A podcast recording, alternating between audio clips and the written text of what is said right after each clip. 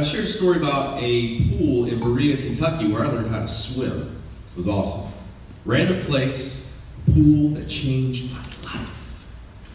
This week we're going to look at a pool in Jerusalem. It's called the Pool of Bethesda.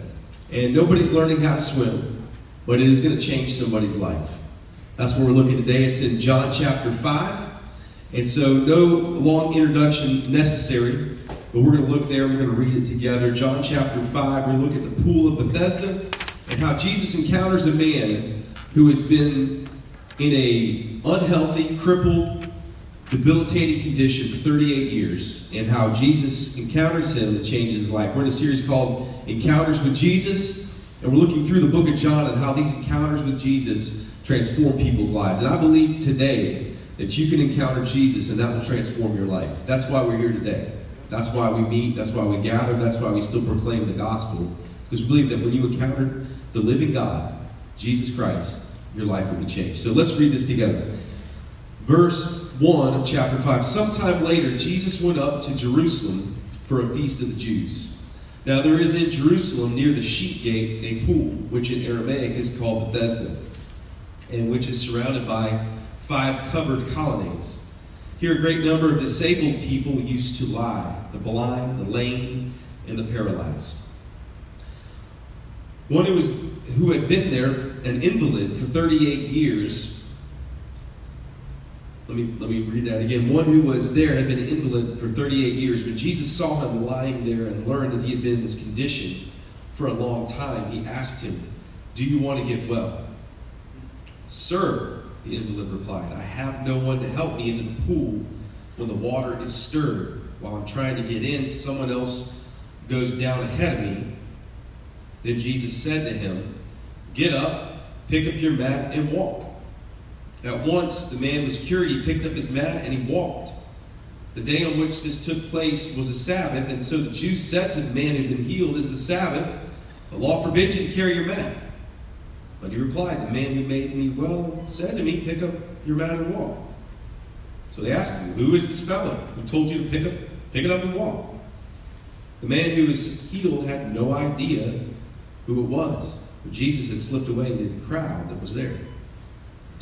Later, Jesus found him at the temple and said to him, "See, you're well again. Stop sinning, or something worse may happen to you." The man went away and told the Jews that it was Jesus who had made him well. Then God added his blessing to his word. Now, before we dig into this, I want to ask you to uh, look back and see, tell me what verse four says. Look at your Bible real quick. See if you got that there. Verse four, someone read that to me. Who's got it? Go with the King James. If you have King James, you have it. "For an angel went down at a certain time into the pool and stirred up the water. Then whoever stepped in first after the stirring of the water was made well." Okay. So real quick, before we get into the sermon portion, I want to just give you a brief aside on, on biblical understanding. Um, sometimes in, in newer modern translations, there are verses that are actually excluded. This would be one text where there is a verse excluded from a modern translation. The reason for that is that as folks who are called textual critics look at all of the manuscripts, which is about five thousand plus manuscripts of the New Testament, portions or full manuscripts of the New Testament, as they look through these, they piece together what they believe the original manuscript said. We don't have any copies. We have zero copies of the original, it's called autographs of the Bible, the original manuscripts. But we have many, many, many uh, copies of these. And so when they made the King James, sixteen eleven, uh, what is that, four hundred, five hundred years ago? four hundred years ago? Okay.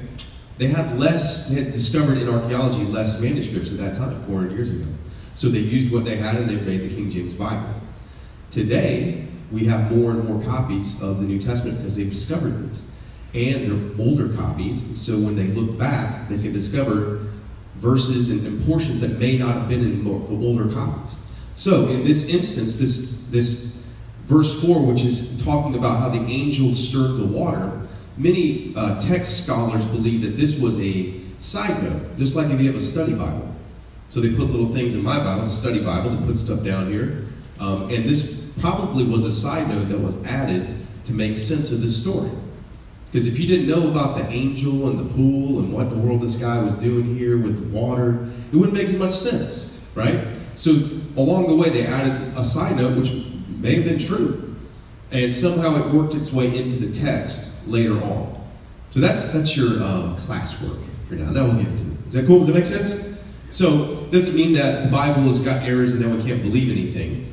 But it is interesting to study this and try to understand where we're coming from. If someone asks you, where's this verse? This Bible's all messed up. There's there's reason for this. And so this is it. This is good information, but it, it may not have been in the original writing of John. It was just probably something that was added to bring clarity to what was going on in the story. And so here we go. So we're going to break down this passage of Scripture. If you have notes, you can feel free to write them down.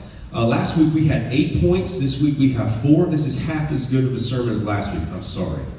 So it'll be okay. It's only half as good. More points the better, right? Or actually, it's, it's twice as good because there's less points and you can get out sooner. Just depends on how you want to do it. Extra pain. But the first one is this. We're looking at this, this passage, four things. First one is this. Jesus shows up where there is need. Jesus shows up where there is need. The Pool of Bethesda was a gathering place for those with weaknesses. The literal word and translated from the Greek um, is astenos, is the Greek word, which means literally weakness. And it's a word that's used often when Jesus goes and heals those who are sick. Calls it sick, sometimes invalids. Um, the King James translates as impotent. This word literally means you have a weakness. It's just a generalized problem in your life. Now think about humanity. Do we not all have weaknesses? Do we not all have issues? Do we not all have struggles? And this pool was a gathering place for those who had come to grips with their weaknesses. Let's all show up here because maybe we can get some help. Maybe we can get something that'll help us in our weaknesses. They show up, they sit there, and as the, the legend was, the angel or something happened where the waters were troubled, they were stirred, and if somebody got in, the first person apparently could find healing, could find hope, could find something to help them with their struggle. This is this is this is the situation of people. We all have weaknesses. Some of us don't gather at the pool. Some of us haven't come to grips with those. Some of us like to pretend like we don't. But then there's those that realize, hey, I, I really do have issues. I do really have problems, and I want help and I want healing. And so I'm trying to get there. And this is all that's afforded to me is maybe something where only a few people find help, and I'll put myself in that situation. But you think about it. I'm sure the Pool of Bethesda was not the coolest place to hang out. Like if you're, if you're doing good and you got it going on, you're not going to hang out at the Pool of Bethesda with all these people, these problems and issues in their life, these weaknesses. I'm going to go hang out at some other pool. I'm going to go hang out, you know, where where all the cool people go. You know, where's the one with the diving board? Where's the one with the, the high dive? And I think about when I was a teenager, we used to, um, I used to work landscape when I was a junior in high school. And um, in the summer, I worked landscaping, you know, go cut some grass. And then I was all hot and sweating and we'd go to the pool. And I'd meet up with my buddy David, and we would uh, we'd go to like his neighborhood pool or my pool, and be like, ah, oh, nothing's happening here. Let's find a pool where the, something's happening, you know, where, where people are. Let's go go pool hopping around Lilburn, Georgia, you know, whatever's happening there. There's not much, but we would just go around and see where our buddies were or whoever was, and and, and you know, we were not trying to go to the lamest pool where, where all people were struggling. We were trying to go where all the people were, you know, everything was going great. There was a big party going on or something. Uh, at least that's what was going on in our mind. Uh, but Jesus goes to the place where people have needs. He goes to the place intentionally where the multitude is afflicted with various weaknesses. And, and, and what we look over often in this text and, and throughout the Bible is that Jesus doesn't have to do this. We just assume he does because he's God and that's what God does. But think about it. Why does God have to come and help us? Why does God have to come and care about those who are struggling? Why does he have to do that?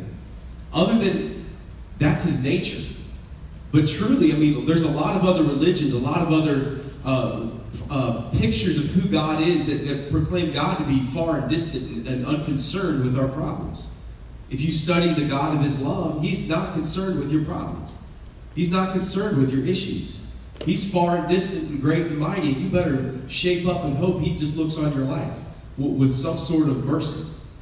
But the God of uh, the God of the Bible is one of love and mercy.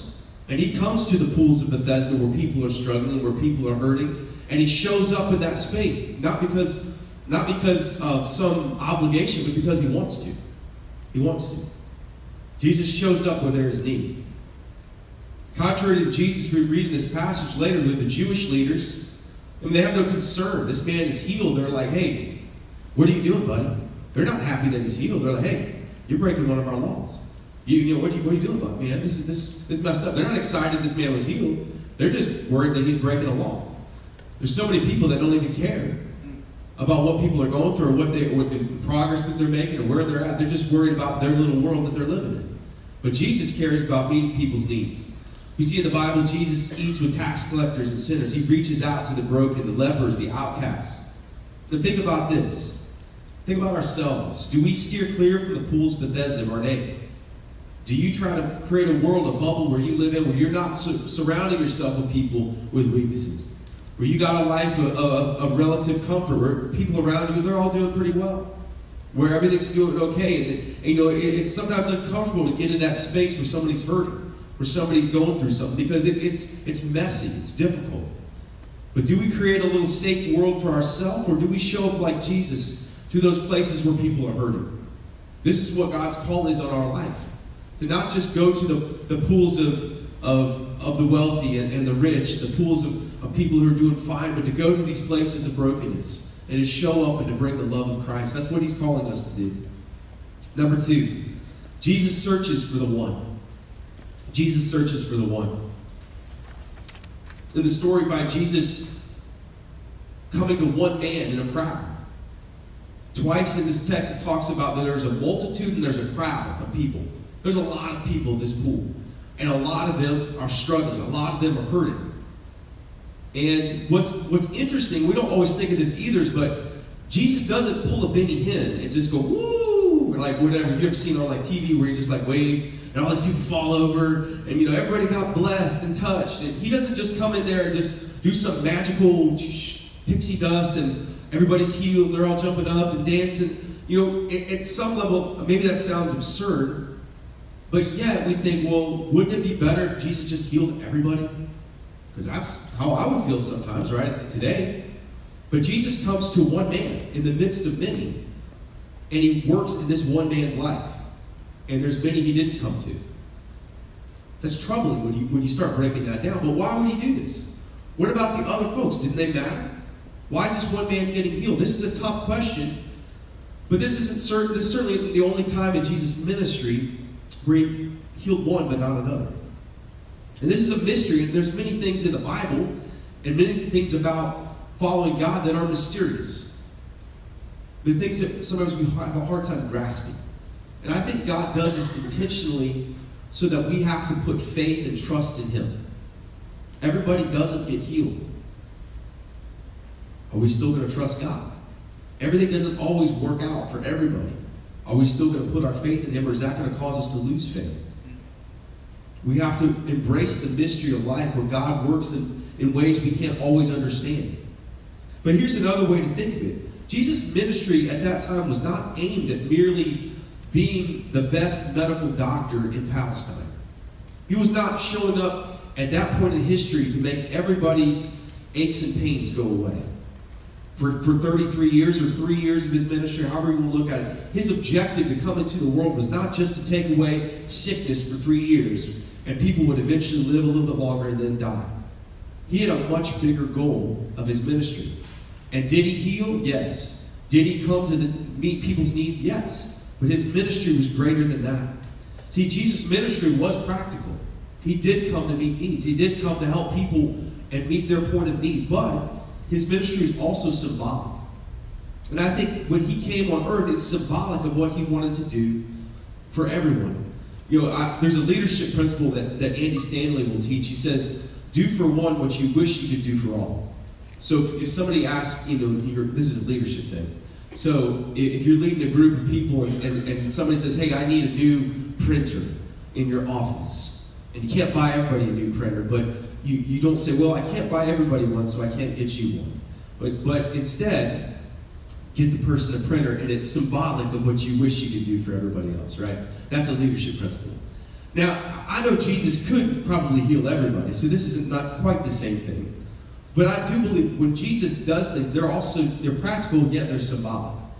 And Jesus coming to this one man is symbolic of what he will do today with everyone. This is symbolic of the kingdom of God, what this is all about. Jesus' healings are a foretaste of what is to come. It's like a sample of what the kingdom of God is all about. It's a sample of what God is going to do. Jesus ministers to crowds, but he gravitates to individuals. He said in his Last Supper discourse, later we can read it in the book of John, that it is good that I'm going to go to the Father, because when I go, the Spirit will come and he can minister to all. See, now Jesus can minister to every single person like he did to this man at the pool, because he by his Spirit ministers to each one of us and meets us at our point of need. And Jesus coming to this man is symbolic of what he will do to you, do for you today. He will meet you where you are. Jesus is always looking for that one. It's the parable of, of the shepherd leaving the ninety-nine to go meet that one person. Jesus is always looking for that one who's, who's looking at life like there is no hope. Jesus is reaching out for that one. You may be that one here today. We, you just don't understand what's going on with life. You don't know where God is. He's reaching out to you today. You are that one that he's looking for. He's still searching for that one person in the crowd, the one person who feels hopeless, forgotten, undeserving, unworthy. Jesus is still calling you by name. Number three is this. Jesus speaks life and healing to even the most hopeless and undeserving situations. Jesus speaks life and healing to even the most hopeless and undeserving situations. This man had adopted a very unfortunate mental framework. We look at the text here. Jesus asks him, when he comes to him and learns of his condition, thirty-eight years. thirty-eight years being in a broken state. We don't know exactly what his illness was. Maybe it was something to do with his inability to walk. It seems like he has a hard time uh, getting from point A to point B. When his he says, I, I have no one to help me get in the pool, I can't get there. So maybe he has a, a struggle with walking or, or whatever it might be. We don't know. But he's lived this, this way for thirty-eight years. I'm going to be thirty-eight in a month. I can't imagine for that length of time, and some of you laugh, thirty-eight, haha, so young. Um, but I mean, that's a long time to be to go through sickness and illness and struggle. And maybe at some point in his life, he knew he knew what it was like to walk. He knew what it was like to, to live a normal life, but he's been in this state for a long period of time, and he had adopted this unfortunate mental framework. Jesus comes to him, and, and many people center on this question when they look at this passage, because this is a powerful question. And Jesus asks him, do you want to get well?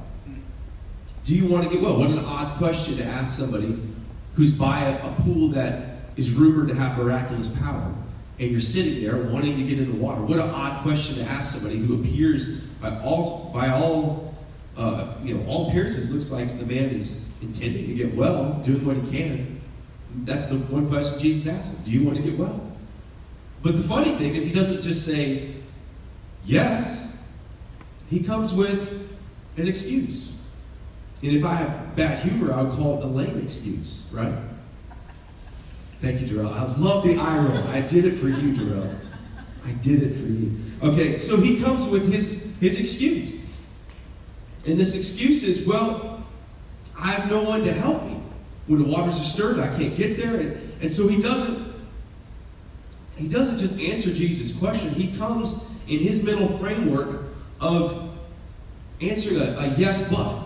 Yes, I want to get well, but it's never going to happen. Yeah, I do, but I, I still show up here all the time. I don't know that he lived there, but he showed up there. And I'm here, but it's never going to happen. I've given up. I'm here, but I give it up. It's funny how we, we put ourselves in these positions. Some people still come to church, but they've given up. Yes, but it's for other people.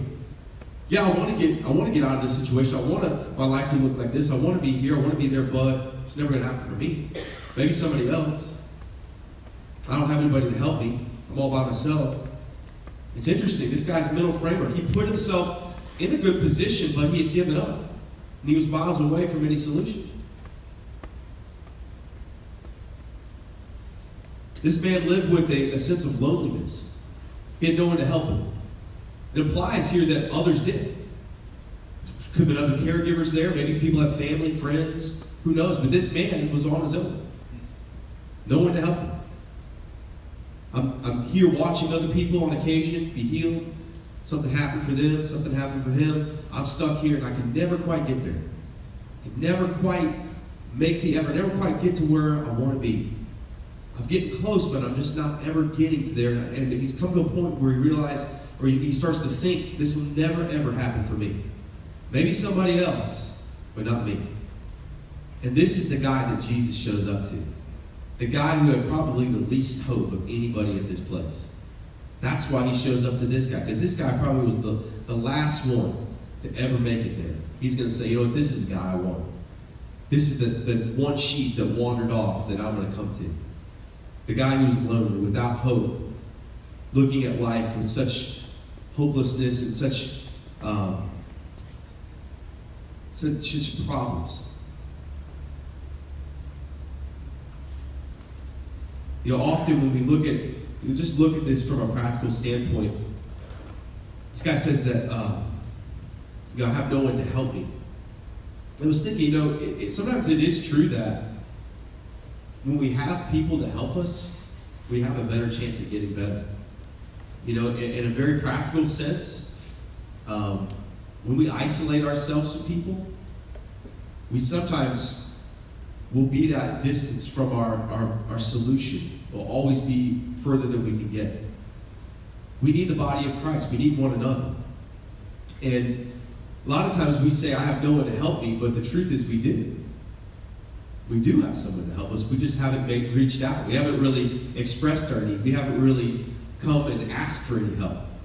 I'm not saying that's this guy's issue, but sometimes that's our issue. We want to live in a world where we believe we have no one to help us. We believe we're all by ourselves. But that's really should never be true. When you're part of the body of Christ, that should never be true. Because you have a church family. You have people in your court. You have people that love you, that are going to pray for you, that are going to be there with you. Now, can they solve your problems? No. But we have people to help us. Let's not forget that. When we're part of the church body, we have people that can help us to a degree, that can pray with us, that can lift us up. Let's not pretend for a moment that we are this man, because we're not in that desperate situation. We're part of the body. So let's not isolate ourselves and put ourselves in this situation, because we have people that are part of the body of Christ. But let's look at this, because often people look at this, and that's where this, the whole sermon is. Do you want to get well? And so you have to come to this grips, yes, I want to get well, or not. And I think there's some power to that. But let's look at what really happens. Because whether this man decided he wanted to get well or not, look what Jesus does. Jesus just says, okay, well, get up and walk. He didn't wait for the man to have a, a good answer. He didn't wait for the man to demonstrate a powerful faith. He didn't wait for the man to um, go through a couple courses and classes and, and get some things straight. He just said, you know what?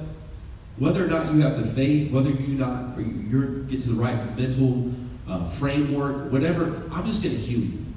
I'm just going to, because I want to, I'm going to come and I'm going to heal you. Jesus does not let this man's excuse stop what he wants to do. This is an awesome thing. This is an awesome thing that God can, he can bypass our excuses and do what he wants in our life. I love this about God, because sometimes we, we will just screw everything up. It was all up to us. We, we will get in the complete way. If it was all up to us, we would, we would blow everything up. But God will rescue us and come in the midst of our lack of faith, our lack of hope, our lack of whatever. He will do what he wants to do in our life. This is the God we serve. We look to him because he loves us that much. You may be hopeless this morning. You may be wondering how you're going to get out of where you are, what's going to happen. It doesn't matter, because God is able. God is able. He's able to lift you up no matter what way of thinking you're at this morning. He can lift you up. And that's what he does for this man. He doesn't wait for him uh, to just have some faithful, you know, even just speak the word and I'll be healed, like some of these other stories. No, this man's like, I don't even know how this is going to work. I can't even, well, just get up then. I'm going to heal you right now. And that's what he says to the man, just get up. The man gets up. That's all he does. He heals him, but he has to respond in action. He has to get up. That's it. Okay. I'll get up. He takes his mat and he walks off. Jesus doesn't hang around. He didn't, I mean, I'm sure if you think about Jesus' ministry, he's not trying to get this huge crowd stirred up. So if you see one guy get healed, I mean, everybody's going to start coming to the party. Big things, craziness will go on. He just kind of slips off. But this is not the last encounter he has with this man. This is not the last time he talks to him, because Jesus has something greater for him in the future. So here's the last point this morning, and we'll wrap it up. Final point is this: holiness is greater than healing. Holiness is greater than healing. And this is a point that this is we're just looking at the Bible. This is good, because I'm not just trying to write a sermon based on some ideas that came in my head. I'm trying to look at the, the scripture and really be honest and true with what it's saying. So this is good, because when, when, when we go through scripture like this, when you read it, you can do the same thing. It's, you know, you can read the Bible and try to just pull out what it's saying. And so this is a part of the scripture that sometimes maybe we don't want to hear. We just like, hey, the dude got healed, got lifted up, went on his merry way, praise be the Lord. All right. But then it gets a little different in this story. It gets a little interesting. And I was thinking about this. Holiness is greater than, than healing. This is interesting. The next two interactions this man has were with the Jews and with Jesus. And they essentially are telling him the same thing. The Jews come to him and tell him, it's the Sabbath, you're carrying your mat, the law forbids it. Basically, dude, stop sinning. But their definition of sin is going to be different than what Jesus is. Jesus comes to him in the temple. It says the same thing. Stop sinning, or something worse may happen to you. Both of these people are, are concerned with this man's sin, to some degree. But the Jews, their fo- focus is external. In fact, the law did not forbid a man from carrying his mat. That was an addition to the laws of the Sabbath. So it was an interpretation of the law. Oh, we can't work, so carrying must be working, therefore you are sinning. It was not really in the law, but it was the additions of things that people add. I grew up in the church. I grew up in, back in the day, there was the holiness movement. That was before my time. All right? Maybe you're familiar with this, but back in the old school times, there's this push toward what is holiness, which sometimes is defined as, as being just really wound real tight, and you can't do anything, you know? Like, basically, don't do anything or it's sin, you know? That, that was kind of almost what it became. And it was similar, in a way, to the Jews, where we would make extra rules and extra laws, and then that's, that's really what holiness is about. They have this mentality of, you know, you can play cards, but not with playing cards. It has to be Uno. I mean, that's holiness, because that's gambling, and this is not. You know, you can you can dance, but it can't be this type of dancing or this. You can can't do the, all these extra things, all these extra rules. And this is what, if you could stay away from that, then you didn't sin, and you were a good little boy or girl. That's not at all what Jesus is dealing with. Jesus teaches us to not sin. But he, he deals with not our externals, but with our heart. He's always after our heart. And I believe that's what he's going after in this man. He's not saying, okay, don't carry your mat. He just told him to carry the mat. And he goes on from this in long discourse about the Sabbath, about how I'm, I'm working, my father's working, this isn't a big deal. He, he's dealing with this man's heart, and he's he wants to, to leave this man with more than meaningless health. You know, I, I've talked with a lot of people, and, and as we used to have, you know, the recovery programs and whatnot in the, in the church, and talk with guys that were coming through there, I, I've talked with a lot of them that would say stuff like, man, man, I should be dead. I should be dead right now, but God saved my life.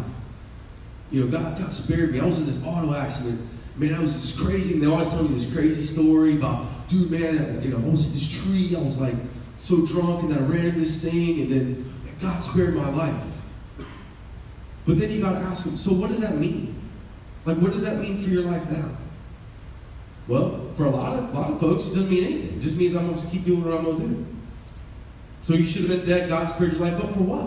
What did he spare your life for? So you could just do whatever you wanted to do. Or so that you could live for him. See, some people don't get that revelation. They see him, and God did this. Oh, God, give God credit for that. That was amazing, man. This happened. I shouldn't be here. And people will be willing to do that. But, but for what? What's the meaning of all that? And, and, and this is what Jesus is telling this man. So I healed you. What's the meaning of all this? And he's saying the meaning of it is holiness. That you could live a life that's pleasing to me. That you could live a life of purity, of, of, of, of living honestly and, and without sin. Now, here's the thing. Is Jesus saying, you, you should never sin? Well, yes and no. If you remember the Lord's Prayer, what is the Lord's Prayer? Our Father who art in heaven, hallowed be thy name. Kingdom come, thy will be done, on earth as it is in heaven. Give us this day our daily bread. Forgive us our trespasses, as we forgive those who trespass against us. Jesus is teaching us to pray on a daily basis for forgiveness for our sins. Now think about that. If Jesus thought that we would never sin, why would he teach us to pray for daily forgiveness? Okay, I think I think we can draw it from other scriptures that God is not in any belief that you're going to live perfect without sin. That's not what Jesus is saying. Holiness, you will never sin again. Okay? That's not what this means. We will stumble. We will fall. We will make mistakes. We will. There's a difference between being a human being, making mistakes, sinning, and coming before the Lord, saying, forgive me. I need your forgiveness today. I need to walk in your ways. And having a meaningless encounter with God that does nothing to rearrange your life. This is what he did not want for this man. To just say, you know what, I used to be messed up, but look at me now, I'm walking around, now I'm doing what I want. He comes in to give this guy a sense of purpose for his life, and it's not just to do what he wants, but it's to live for a higher purpose. You know, there's something worse. I was, I was actually sick this week a little bit, and you know, this flu thing's going around. It's funny when you get sick, how much you miss your health. You know, like you take it for granted, but when you get a virus or you get something that's like, or you, you know, twist your ankle or whatever it may be, you realize, wow, you know, I look. This is no fun. And, and, and, and yeah, when we get our health back and you start feeling better, it's like, oh. But there's something so much worse than any sickness, any disease, and that's really the impact of sin in our life. And that's what Jesus is saying. Spiritual sickness is far worse than physical sickness. The effects of sin are far worse than just having poor health. Jesus wants us to experience the freedom that comes from following his ways, from living in the freedom that he gives. And his power that he gives to heal and to help us out of bad situations is the same power that he's going to give us to walk in the newness of life. That's the power that he wanted to give this man, to live in a new way. This is, this is not what we always preach in services. Sometimes it's just Jesus is going to help you with your problem, and then you go on, and, and that's that's a great encouraging word. But sometimes this is what we need to hear. That, that you know, honestly, we need to attack those issues of our life that are, quite honestly, the hard issues of life. It's not always the external things, but it's the things that are in our heart that are very important to God. And we can, we can say, hey, I thank God for helping me, man. I was behind on my bills, and you know, some money came in, I paid my bills, praise the Lord. And you know, I, I praise God for this and that. And all that, but if we don't turn all that into, I want to honor you with my heart and my life and every little bit of who I am, then we're missing the point. We're missing what God is trying to do, because he's not interested in just relieving us from our problems, but he's interested in making us a new creation. That's what he's intending to do in each of us. And so we have to take our sin serious. And it's not the Pharisee stuff. It's not you carried your mat. Oh no, your hair was too long. Oh no. It's not all this regulations and rules that sometimes Christianity had gotten turned into. But it's the matters of the heart. We have to be careful. We need to come before the Lord on a regular basis and let the Lord search our hearts and say, Lord, is there any unclean way in me? And if there is, it's, you know, I give it to you. That's what the Lord is teaching us to do. Each and every day, purify my heart. Make me who you want me to be. Take this from my life so I can honor you and live for you like you want me to be. Kyle, if you would come. The Bible says in, in Romans six twenty-three, that the wages of sin is death, but the gift of God is eternal life to Jesus Christ our Lord. I feel like when I grew up in church, you know, heaven and hell hung in the balance like every Sunday or every Wednesday when we had youth service. It's like, man, I don't want to go to hell, you know? So you got to make sure you get this straight like every week. And uh, maybe that was a little extreme, you know, maybe I wasn't on the verge of, you know, going to hell every week or, you know, one or the other. But I think it's important that we do check our hearts, because unlike it's taught in just popular American culture, it's not all people that are just nice, like fifty-one percent of the time, go to heaven. That's not what the Bible says, at least. Now, you're free to believe whatever you want. But if you want to believe the Bible, the Bible teaches that people who surrender their lives to Jesus, receive his righteousness, are those that spend eternity with him. And you can, you can search that. Don't just believe what I'm saying. Search the Bible. Search the Scriptures. But salvation is given as a gift. It's not something you earn. It's not something you could ever earn. It's a gift, just like Jesus coming to this man. He could never make it. He was never going to get in the pool. He had no hope. But Jesus comes to each one of us and offers life, salvation, hope. All we have to do is just get up, take his offering. And then after that, it's not, hey, cool, that's great. But it's, Lord, now can I live for you in my life? Help me each day to walk in your ways. And it's not a heavy load on your shoulders of this laws and rules and regulation. Man, it's so hard being a Christian. You got to do this, you got to do that. It's, it's a power of the Spirit in your life to live a new way.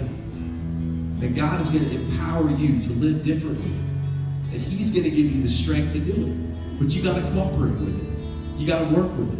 You got to say, this is my agenda now. I'm going to follow you. Lord, help me now do it. And he will give you the strength to do it. But you got to set that on your radar. You got to say, that's, that's what I'm aiming for now. So if you would just, if you would with me bow your heads and close your eyes this morning.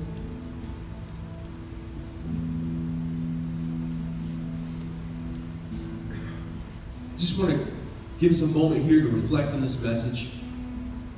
If you're here this morning and you would say, you know what? I truly need, I truly need Jesus to come and do a work in my life. In a way, I'm kind of like this guy at the pool. Feel a little hopeless. Feel a little lonely. Don't know that I have maybe a relationship with, with God. And I need him to come in my life and do something right now. I want to give an opportunity for you, if that's where you're at, for you to be able to respond. And I believe that Jesus will do something in your life. I believe that. So if that's you here today, would you do this? If that's you, would you just lift your hand right where you are? I'm not going to single you out or make you feel uncomfortable, but I just want you to be able to do that before the Lord. So you know what? I need Jesus to show up where I'm at right now. I need his hand. I need his help right where I'm at. If there's anybody here, if that's you, just feel free. Just lift your hand right where you are. Anybody else? Cool. Cool.